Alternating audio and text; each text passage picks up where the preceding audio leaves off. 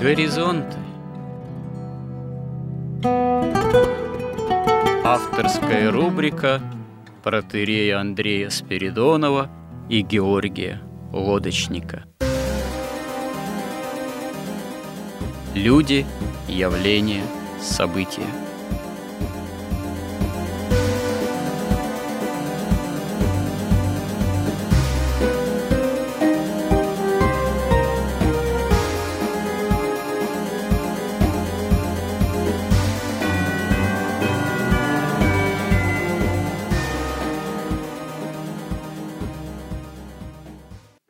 Добрый день, уважаемые радиослушатели. В эфире радио «Благовещение» и наши постоянные рубрики «Горизонты». Я протерей Андрей Спиридонов и мой постоянный же собеседник Георгий Лодочник. Продолжаем наши беседы на наиболее занимающие нас актуальные темы, связанные с верой и неверием, состоянием современного общества – можно сказать, горизонтах современного христианства и то, как современный человек это может понимать. То есть разбираемся в основных каких-то понятийных категориях, которые для нашего времени являются наиболее важными. И вот так решили мы поговорить о семье, о понятии семьи, именно в контексте христианского миропонимания и в современном миропонимании, и что вообще с семьей и с понятием семьи в наше время происходит. Ну и надо сказать, что на самом деле происходит в наше время с семьей. До конца, наверное, не совсем понятно, но происходит достаточно уже давно печальные вещи, потому что институт семьи в современных развитых обществах, он все более деградирует. И об этом, конечно же, много тоже говорится, и звучат разного рода и призывы к тому, что семью надо сохранять, семью надо возрождать. К тому же демографическая ситуация такова, что нужно как-то все-таки больше детей рожать, а не вымирать постепенно, но неуклонно. Ну и, в общем-то говоря, Наверное, все-таки сколько мы об этом не говорим, и сколько церковь, к сожалению, об этом не говорит, и какие меры там или полумеры со стороны государства не принимаются, пока еще скорее семья находится в таком определенном нравственном, психофизическом вообще упадке, как э, некий основной институт, благодаря которому вообще человечество существует, как там ячейка общества, это еще из советских времен – принято было говорить, вроде как в советские времена, семья считалась определенной ценностью для существования самого общества, хотя что именно делало советское общество для скажем так, действительно сохранения института семьи – это отдельный вопрос. Что делается в этом смысле в современном обществе – это тоже вопрос, о котором мы будем сейчас говорить. Ну, в общем, представляется, что действительно эта тема, с одной стороны, актуальная, с другой стороны, именно актуально потому, что существует опасность именно вымирания развитых обществ в том качестве, в каком они еще когда-то недавно были, как по инерции в какой-то степени христианские, а сейчас уже во многом постхристианские. Ну и, собственно говоря, парадокс в том, что современные, можно сказать, общества, современные какие-то нравы, покушаясь на сам институт семьи, на самом деле уже давно рубит сук – на котором само же и зиждется, как именно представитель этого самого современного общества. Что вы, Георгий, на эту тему думаете? Как действительно реально сохранить ту семью, которая является ну, основой вообще э, народного, общественного, родового бытия человечества как такового? Во-первых, конечно, надо понимать, а что такое семья, вообще как таковая, как она замыслена Богом и как вообще все это в реальности существует. То есть, конечно, вот мы учили такую работу Энгельса «Семья, да. общество и государство». Я да. уж что-то забыл. Где вы ее учили-то? В институте? В университете, а, да. в университете. В этой работе там просто доказывается научно так, псевдонаучно, точнее, что семья – это просто средство порабощения мужчины и женщины. Что смысл весь семьи в том, чтобы мужчина был уверен, что те деньги, которые он заработал, он передаст именно своим детям, а не детям от другого мужчины. Поэтому семья – это такой пережиток капитализма, и, в общем, с ней надо расставаться, с семьей. Ну да, попытки были потом.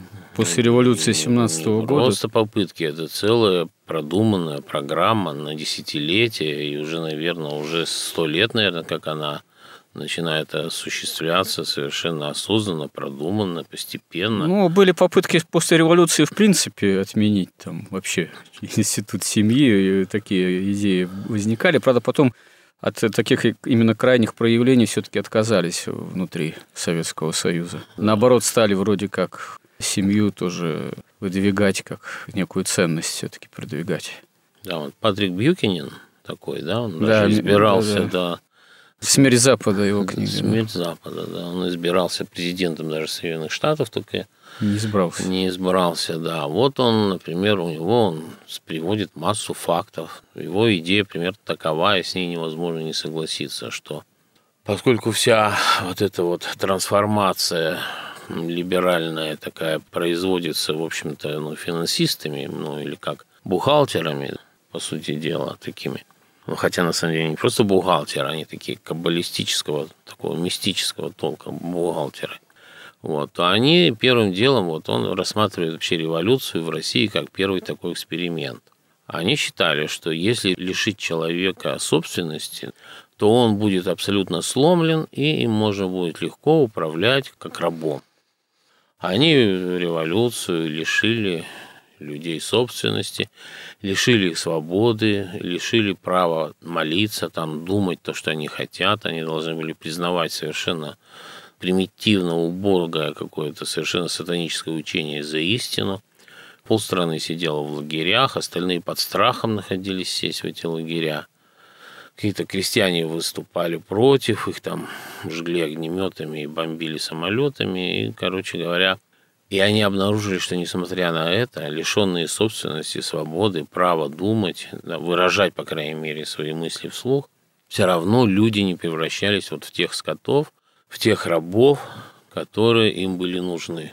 И они сделали вывод, что не дает человеку превратиться вот в такой элемент, такой вот глобальной транснациональной корпорации, лишенной национальных особенностей и вообще всего человеческого.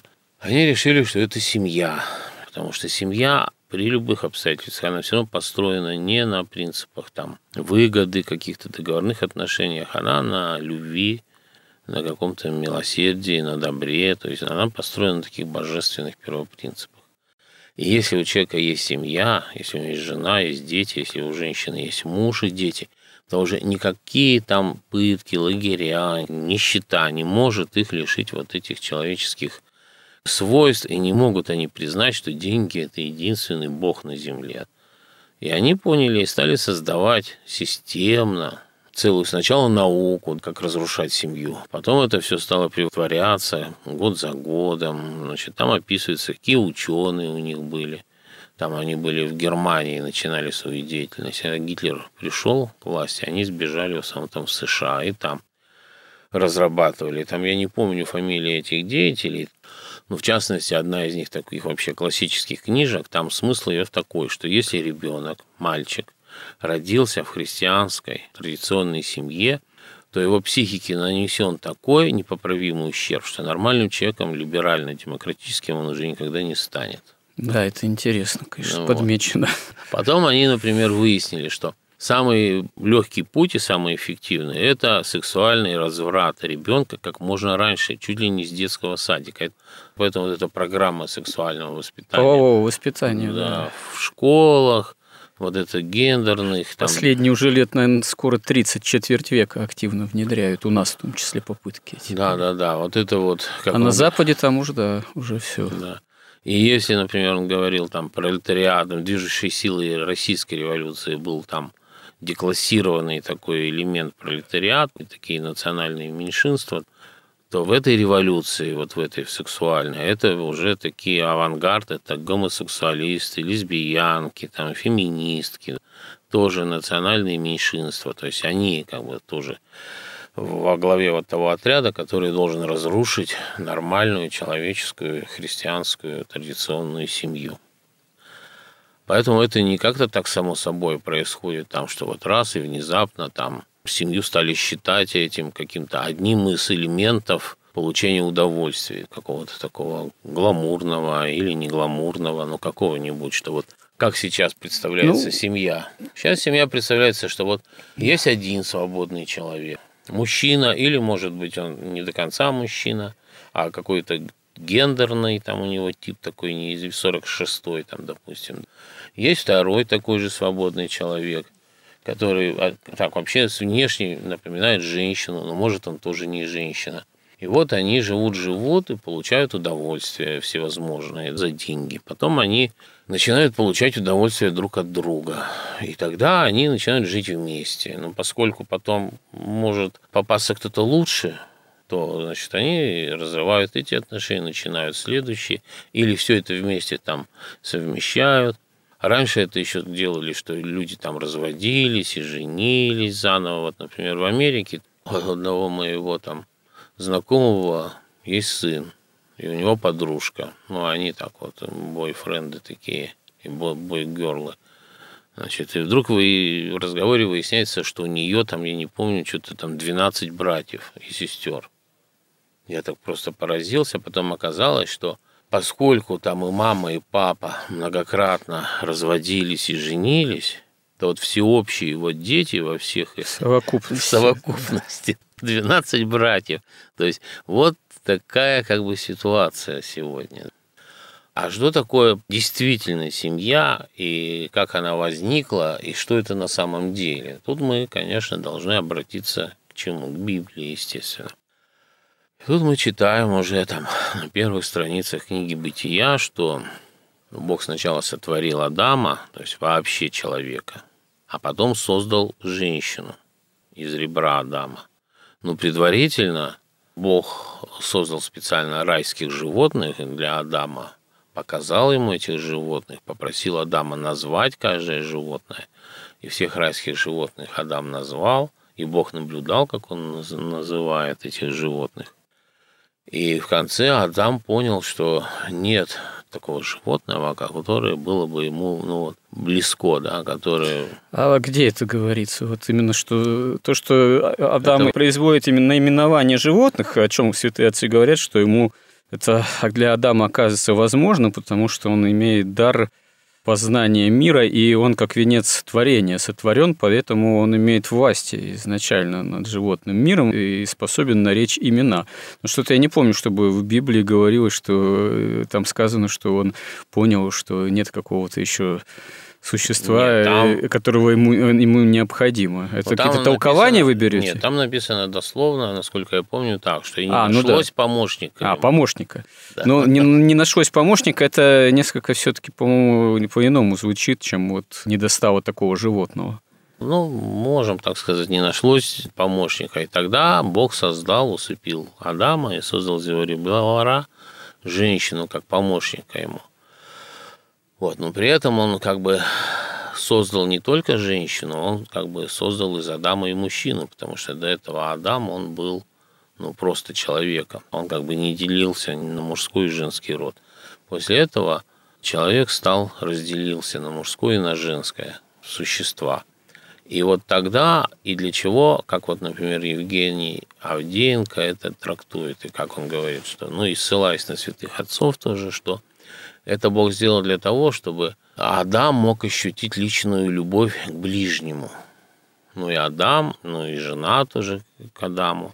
Ну, это святые отцы говорят, что в этом смысле человек создан по образу Пресвятой Троицы, поскольку Пресвятая Троица Бог Отец, Бог Сын и Бог Дух Святой, даже не применительно к творению мира, являясь личностями, тремя ипостасями имеют э, божественное устроение такой именно личностной любви по отношению к друг другу. А семья таким образом, отец, муж, жена, мать и дитё – это тоже вот по образу Пресвятой Троицы полнота личностной любви, возможности осуществления. Ну, да. Тогда появилась возможность вот личной любви, личностной любви как личности к личности, значит, ну да, это очень ближнему важно. своему. И после этого любовь к Богу как к личности тоже. Возможность, и... да, возможность осуществления любви именно к Богу, общения с Богом именно личностного, прежде да. всего. И сразу же получается, что это и была первая церковь создана на земле. Это семья. Она изначально создалась как церковь. Ее вообще весь смысл в этом как церковь первая. Поэтому смысл вообще всей семьи, смысл разделения на мужчину и женщину, но это прежде всего вот это вот как бы фактически та заповедь, который пришел, там в заповедях Моисея не написано, что возлюби там ближнего своего. Это как бы уже человек, вот, опираясь на этот опыт семейной такой жизни, вот этой вот любви, он сформулировал вот эту заповедь, которую потом уже Христос сформулировал дословно, что возлюби Бога своего, там, всей своей душой. Ну, вообще заповедь о любви к Богу и другому человеку, она в Ветхом Завете звучит все таки И когда Господь говорит, что заповедь новую даю вам, да любите друг друга, Святые отцы указывают, что она здесь, в принципе, оказывается новой, потому что подтверждена самим Господом во Христе в его воплощении, в этом новизна, а не то, что она никогда раньше не звучала.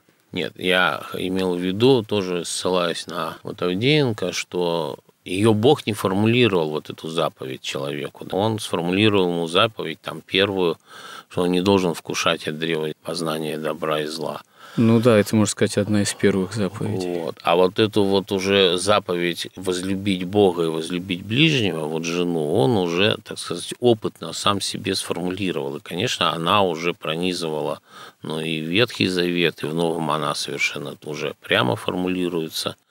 Поэтому вот семья, она как бы в основании вообще вот, ну, человеческого существования находится. И она основана отнюдь не на собственности, которой там в раю не было, ни на каких-то там удовольствиях, она только исключительно на любви к друг другу и на любви к Богу, как личной любви. То есть открылась возможность воспринимать Бога как личность и любить его как личность, а не как некую такую сверх... силу. силу, да, сверхъестественную.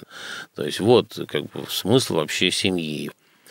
Семья была помещена в рай, значит, рай был помещен в землю Эдем, и опять же, как это трактуют, что вот это была такая защита, ограда сначала от остальной земли была, защищала семью вот этого Адама, да, человеческую. Сначала граница Эдема, потом внутри границы Эдема граница рая, который был тоже построен как церковь. И уже внутри рая находилась вот эта человеческая семья. И там внутри рая была вот эта вот святая святых, как потом в храме, которая представляла из себя древо жизни. А вход к нему, к древу жизни, закрывало вот это дерево познания добра и зла и что в свое время, если бы человек стал вот развиваться, уподобляться Богу, исполнять вот заповедь божественную, он смог бы вкусить уже без вреда для себя вот это вот древо познания добра, не познавая зла, и пройти вот к этому древу Ну жизни. да, как некоторые толкователи указывают, что на самом деле заповедь о невкушении плодов с древа познания добра и зла, она была, можно сказать, временно дана до того э, момента, когда бы действительно человек до этого все-таки нормальным образом дорос до возможности познания Бога. И в этом смысле такого ну, благого знания, и что есть добро, и что есть э, зло. А человек, когда нарушает эту заповедь, он, э, собственно говоря, словно бы приступает к познанию Бога не просто неподготовленным, а с подачи дьявола фактически искусительным образом. Ну да, то есть он нарушил заповедь, божественную, того, которая так и прямо и звучала, что смертью умрете. Но это немножко уже не по нашей теме, но суть в том, что после грехопадения вот эти вот духовные отношения в семье между мужчиной и женщиной, они опустились на такой уже физиологический уровень в том числе. И все это стало такое как-то, ну, уже погрубее. Да? На самом деле, конечно, начало вот мужское и женское, оно присутствует как бы вообще изначально во всем творении, потому что, в принципе, никакое творчество невозможно без участия мужского и женского начала. Вот даже само мышление, механизм мышления человеческого или там любого другого мышления, может быть, ангельского, и он предусматривает все равно участие мужского и женского начала, потому что там всегда есть волевая часть, когда вот, так сказать, вот эта мысль или вот это волевое усилие, что вот я думаю такую мысль, я вот рассматриваю такой объект, это есть как мужское начало, и есть женское начало, как созерцание или как осознание вот этой мысли или вот этого волевого акта. И тогда только рождается что-то новое. То есть это абсолютно такое глубинное, там, сокровенное начало вообще мироздания. Поэтому и кругом мы видим во всей живой материи всегда есть мужское и женское начало, без которого творчество невозможно, и даже вот там, так сказать, табуированное такое имя Бога у древних евреев, вот этот, который называется там сейчас, как известный такой закон тетраграмматона, он тоже предусматривает, любое творчество, там, может быть, не будем в это углубляться, вот он тоже, это все-таки результат совместного творчества мужского и женского начала.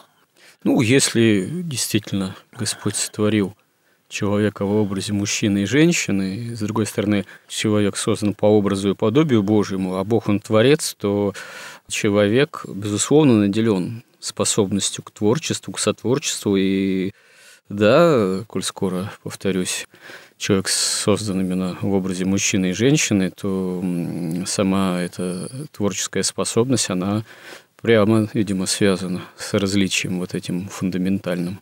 Да. То есть мужское начало, как бы так, это и описано везде, и интуитивно понятно, что это, ну, во-первых, проявление воли, это какое-то активное начало, это то, что направлено вовне, а не вовнутрь, это то, что как бы отвечает за защиту там, да, какого-то пространства, там, какое-то вот, так сказать, ну пусть это будет или там просто пространство, или пространство, так сказать, интеллектуальное, это раздвижение, покорение, что ли, этого пространства. Вот это как бы все такое мужское начало, это как бы волевое, такое силовое такое начало. Женское начало, оно такое пассивное, оно созерцательное начало такое. Оно все направлено в сокровенное, оно направлено вовнутрь, все. Понятно, что как реально в существах, там, в мужчине и в женщине, невозможно такое существо, которое состояло бы только из мужского начала или только из женского. То есть это, конечно, в женщине присутствует и мужское, мужчине и женское, но как бы баланс он сдвинут и там, и там, или в мужское начало, или в женское. Ну, бывает же, что, допустим, мужчина обладает более женским мягким характером конкретный, а конкретно иная женщина, наоборот, обладает более таким властным, жестким характером. Иногда да, это, бывает, бывает. да, иногда это в семьях э, тоже рождает разные коллизии. Допустим, если мужчина в семье оказывается такого более мягкого характера, а женщина более волевого, то тут получаются такие сдвиги, некоторые, можно сказать, неизбежные искажения, когда женщина становится своего рода главой семьи, а мужчина находится на таком более подчиненном, так сказать, состоянии. Вот ну, это уже Мы... многообразие, да, людей, личностных характеров и ситуация, оно, конечно, да, дает знать. Здесь, наверное, мы тоже можем судить только совершенно гадательно, что как бы эта разница между мужским и женским началом проявляла бы себя, допустим, если бы человек от Бога не отпал. Но мы, да. к сожалению, имеем дело все-таки с ситуацией жизнедеятельности человека, человеков и мужчин и женщин в состоянии уже грехопадения – до сей поры это так, э, хотя уже 2000 лет как искупление и спасение от греха и смерти во Христе осуществилось, но человек, он все равно продолжает развиваться, рождаться, вот, наследуя греховную поврежденность, первородный грех, э, такую болезненность человеческого существа, и это, в свою очередь, сказывается и вот на этом самом значительном да, различии в людях. Нет, и в раю уже эти начала, они уже были ясно там зафиксированы, потому что, а, опять же, Бог создал Еву как помощника да. Адама. Но дьявол-то недаром да. стал первый Еву искушать, а не к Адаму приступил с искушением. Да. Поэтому, если говорить, опять же, вот древние, они как-то были уверены в том, что ну, мужчина, он, мужское начало означает это, в общем, любовь то есть мужское начало мужчина – это главное, что он имеет, это вот любовь, это вот такое как раз волевое, такое действие. То есть мужское начало как олицетворение любви, а женское они называли это олицетворение премудрости. Хорошо, а где власть в этом раскладе? В общем-то, подразумевается, что мужчина же с древности в основном, если не исключить общество матриархата, которые достаточно редко, насколько я понимаю, все-таки в истории приключались, вот, все-таки мужчина властен же всегда был ну, в роду, да, в семье. Да. Вот Или все. это я забегаю вперед тоже? Мы же сейчас как тогда рассматривали государство христианское, идеальную модель, да, и мы тоже сейчас как идеальную модель там семьи, мужчины там и женщины. Поэтому они говорили очень интересно. Они говорили, что в браке мужчина становится любовью, облаченной в премудрость а женщина премудростью, облаченной в любовь. Угу. И вот такой союз абсолютно гармоничный, ну, который да. ни в чем никак не, конкурирует друг с другом, да, в такой совершенной гармонии, он и рождает уже детей, как новую жизнь. И результат вот этого творчества – это такое наивысшее, это новая жизнь. Из этого же следуют еще какие выводы, вот такие простые, что женщина, женское начало и женщина, в принципе, она ищет всю жизнь любовь. Вот как любая премудрость, она как бы раскрывает себя тому, кто готов ради нее жертвовать, кто, ну да, ну да. да, кто вот и любит ее, кто вот как принц подпрыгивали рыцари там на коне, там, чтобы из башни спасти там царевну. То есть вот все вот эти мифы, там сказки, легенды, они вот это все открывают. Но премудрость женщины не в том, конечно, смысле, что она сама вот такая премудрая, хотя и в русских сказках есть там Василисы премудрые. А мужчина, который является как бы вот олицетворением любви, его интересует истина. То есть он всю жизнь ищет истину как мужское активное начало. И когда он видит, там, например, красоту женщины, то, как говорил, мы уже упоминали, там такая тоже древняя, там я читал, например, у Лифаса Леви, что красота – это блеск истины. И мужчина, когда видит красоту женщины, там, душевную, духовную или телесную, он воспринимает это, ну, как то, что он нашел вот эту истину, вот эту премудрость, которую он в этой женщине и раскрывает там, в течение жизни. А женщина ищет того, кто оценит ее красоту, опять же, и духовную, и всякую, да, кто оценит эту красоту, кто испытывает к ней любовь, и вот она открывается тому именно, ну, рыцарю, кто вот ищет не корыстную какую-то, не расчетливую, а и он воспринимает женщину как истину. Вот это как бы идеальный такой союз. Отсюда, правда, там ну, можем легко сделать там простые такие выводы, что, например, ну, не может женщина быть судьей. Очень современно звучит. Да, да. ее не интересует а... истина. И даже, возможно, ей нельзя объяснить в высших смыслах, что это такое. Но вот, допустим, как складывается мировоззрение мужчины и женщины? Оно складывается по-разному, потому что ну, даже если вы послушаете, там, допустим, ну, вот женщина интересуется историей.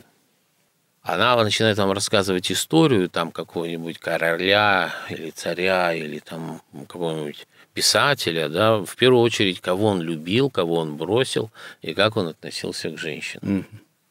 Мужчине в голову это просто не придет интересоваться этой как бы частью истории. На практике происходит так. Как складывается мировоззрение женщины? Вот она смотрит, вот отец, которого она любит. Все, что он говорит, для нее истина. Потом она, допустим, смотрит там какой-нибудь красивый актер, который ей нравится. И все, что он говорит, тоже для нее истина. Потом еще какого-то она встречает человека там, мужчину, который ее поразил, и все, что он сказал, тоже для нее истина. И ее не очень заботит, что вот эти все истины, они друг другу противоречат, потому что эти угу. мужчины, которые ей нравились, и которые на нее обратили свое внимание, которые оценили ее, что это противоречит друг другу, это для нее совершенно несущественно. Да, действительно, отец, допустим, может одно совершенно говорить, а красивый актер может совершенно прямо противоположное что-то говорить. Да, и женщину это не смущает, она истину не ищет, она в себе содержит ее, но ее должен открыть кто-то извне, эту истину раскрыть. Мужчина, он когда что-то слушает, он всегда анализирует на, ну, если опять же это мужское сознание, да, он всегда анализирует на непротиворечивость. Он формирует у себя внутри цельную картину мира, где ни один элемент не должен противоречить ну, другому. Собственно говоря, я думаю, с древности для мужчины это было необходимо, чтобы вообще сохранить семью, род сохранить. Потому что если в обыденной жизни такой в обеспечении достатка семьи, безопасности семьи, исходить из прямо противоположных каких-то противоречивых целей, то все может развалиться просто в плане обеспечения существования самой же семьи. Ну, разумеется, но это вообще это в природе мужского начала. Ну, да. Поэтому, если мы смотрим на совершенно идеальную семью, мы видим, что, конечно, роли должны распределяться следующим образом. Это объективно, это законы природы и духовные, и материальные, и на всех уровнях иерархии бытия. Это везде одно и то же, что мужчина отвечает за все внешнее, за достаток, за безопасность, там, за какие-то кризисные ситуации, за какую-то стратегию. Женщина – она отвечает за тыл, за все внутреннее, за детей, за очаг, как она его организовала. Дальше, если мы вот, например, смотрим, как проявляется конкуренция среди мужчин и женщин. Мужчины конкурируют, опять же, за вот это, за пространство, за какой-то уровень социальной иерархии. Женщины конкурируют, ну, если они разумные, они конкурируют вот на, в стадии выхода замуж вот за этих мужчин более, так бы сказать, сильных. Ну или между собой там в нарядах. Но это уже, так сказать, что-то такое инстинктивное. Если они уже замужем, то какой смысл уже в этом? Но тем не менее такое как бы вот даже многие, я иногда подозреваю, что многие женщины, они хотят пойти на работу, потому что им нужно показать свою красоту, свою одежду, и если ты сидишь дома, тебе некуда. Так раньше хотя бы балы устраивали там, да, где все могли женщины нарядиться и блистать. Да, здесь бывают разные тоже ситуации, как мне недавно рассказывали об одной, можно сказать, печальной судьбе ну, одной нашей современницы, можно сказать, гражданки России, которая умудрилась выйти замуж, э, оказаться где-то то ли на Ближнем Востоке, то ли где-то в Африке тоже. Ну, в общем, там мусульманская среда, и куда-то выйти на улицу даже не очень-то приветствуется, ну или вот в соответствующих глухих, так сказать, одеждах, что для нее было непривычно. А так ей приходилось время все время проводить в доме и в небольшом таком ограде садике с детьми выйти куда-то либо еще показать себя совершенно просто немыслимо. Ну, для нее это, в общем, явилось довольно тяжелым испытанием, что в конце концов привело к тому, что она вернулась в Россию, как там с детьми, а супруг ее вот из этой мусульманской семьи теперь в России бывает видеть ее только наездами, свою семью. Тоже вот это, ничего хорошего из-за таких совершенно разных традиций. Да, ну мы тут можем вспомнить, например, Киркегора, да, ага. который советовал, как он советовал растить и воспитывать женщину, девушку. Он считал, что самое главное для женщины не иметь никаких знакомых, никаких контактов. То есть спокойно жить в семье, там воспитываться, учиться, но никаких там развлечений. То есть он считал вот так, что главная энергия, на которой держится семья вообще, на которой воспитываются дети, которые питаются, это энергия особая, но, можно сказать, это энергия нежности. Это ну, женской, да. Киркегор, Киркегором, я думаю, нам новозаветная история вообще библейская да, дает сейчас... примеры. Да. да. Но это мы вперед тоже забегаем. Ну, например, Пресвятая Богородица воспитывалась при храме, да, какие там уж развлечения но это именно тот э, человек э, явился самый, можно сказать, святейший, честнейший Херувим и славнейший без сравнения Серафим. Ну, это, да, я немножко вперед забегаю, но, в принципе, тут как раз ну, да, да, пример да, да, идеальной девушки, идеальной женщины. И вот он писал, например, что вот эта энергия, она дается Богом, она не восполняется.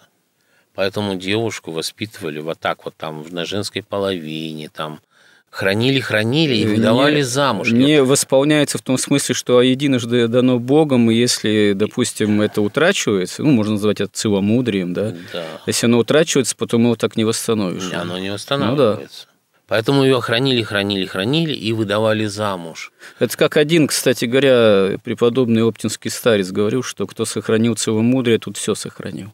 Ну да. И он... Ну и, естественно, если кто его теряет, тот очень многое теряет. И тогда у нее вот уже замуж и выдавали, у нее эта энергия нежности раскрывалась. Она раскрывалась, и она давала энергию и своему мужу, она мотивировала своего мужа на какие-то достижения великие, да? Да. Она давала ему энергию, чтобы он эти достижения совершал. Ведь почему при разводе, например, всегда половина отдавалась женщине? Потому что... Да, но и тут можно сказать, что две большие разницы. Жениться действительно на целомудренной девушке или жениться на блуднице. Что ты получаешь в одном и в другом случае. Две большие разницы. Ну да, когда эта энергия не растрачена, вот эта нежность, то женщине интересно заниматься своими детьми. Интересно их воспитывать. Это как бы наивысшее творчество, это воспитание человека, да, это никакой балет, там не сравнится никакая сцена с этим творчеством. Вот как у нас священник, отец Антоний, говорил однажды на проповеди, меня поразило, что если женщине скучно воспитывать детей, у нее слабо развито творческое начало. Да, это важное замечание. Вот. Это понимают и вот эти вот люди, которые борются с семьей. Они понимают, что если девушка начнет ходить в ночные клубы, спать с кем попало, там, выпивать, тусоваться. Для начала можно бесконтрольно в интернете ходить начать. В интернете, да. Они еще говорят, ой, нам рано замуж рано, мы еще как бы не, да. не навеселились. Это я слышал даже от девушек, которые себя христианками считают на исповедях. Да, да, да. Что, что вот у меня там такая-то история, такая-то история, жених там где-то в Америке, не в Америке, или он то, или он учится, или он зарабатывает деньги. В общем, мне еще рано выходить замуж и рожать детей. Но правда, при этом жить по полной программе во всех отношениях это не рано почему-то оказывалось. Ну да, и потом она выходит замуж. У нее этой энергии уже нет, она растрачена. Да-да, к сожалению. Так. И они говорят, а почему же там муж меня там бросил? Ну, потому что жениться на такой женщине, это как жениться на столбе. Ей дети скучно, неинтересно, дом неинтересен, тоже скучен. Тем более всякие-то домашние дела, там, походы, ну ладно, еще в бутики, но за продуктами это унизительно. Да. Если еще вот в Советском Союзе нас воспитывали, что ну, если женщина, допустим, помыла посуду, то она подверглась такой гендерной эксплуатации мужчиной, да, что ну там же вместе работают, вместе и посуду моют. Но опять же, если мы смотрим в реальный мир, вот смотрим на реальную социальную там не знаю, экономическую конкуренцию, даже на духовную, на творческую конкуренцию. Но представьте себе вот две семьи. В одной оба муж и жена ходят на работу. Оба воспитывают детей, оба моют посуду, оба занимаются домом. И другая семья, где муж, которого мотивирует жена, которая дает ему энергию вот этой нежности, которая дает вообще женскую энергию, который занят только внешним, только своим, там, допустим, ну, как Прокофьев там, да, или там Бах. Ну, представьте, ему жена говорит, что ты тут, значит, опять занялся своей писаниной, графоманией, а мне хочется в ресторан сходить. В кабак. Ну, или там в магазин, или в путешествие на курорт. Мне тут сижу, тут скучно мне, дети эти тут, ну, ладно, нянька у нас, да, мне же скучно. Ну, чего бы они написали? чего бы они достигли. То же самое в бизнесе, где угодно. Да? И вот эти два мужчины начинают конкурировать. Один лишен, во-первых, мотивации, по сути, женской. Во-вторых, он лишен женской энергии. В-третьих, у него заботы, как там прийти посуду вымыть. И другой, в которого женщина вкладывает.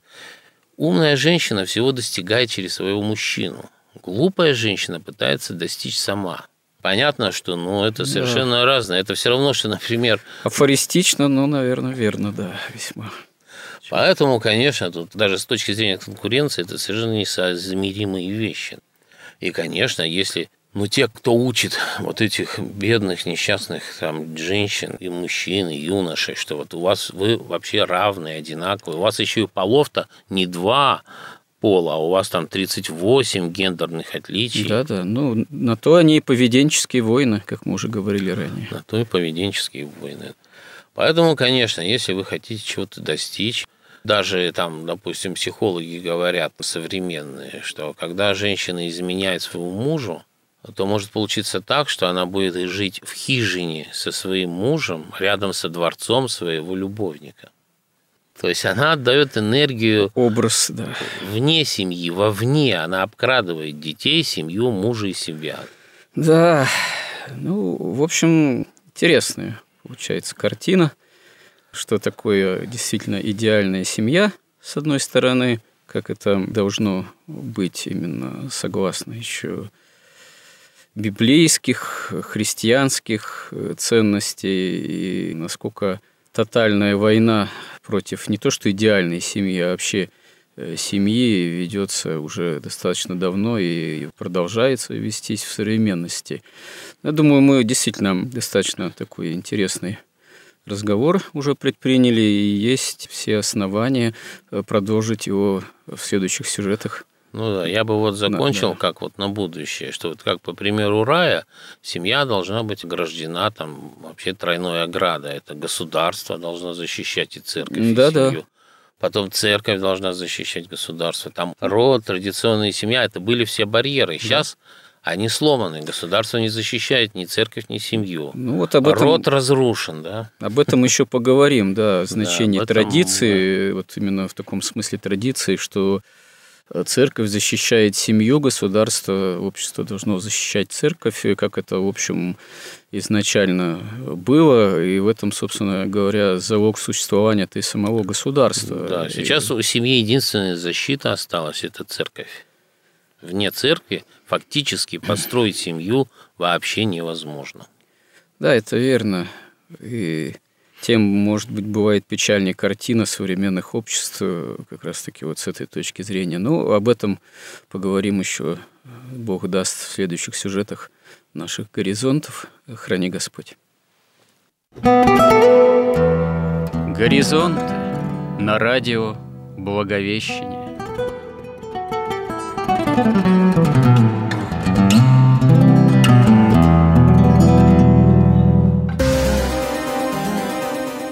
Разговор вели протерей Андрей Спиридонов и Георгий Лодочник –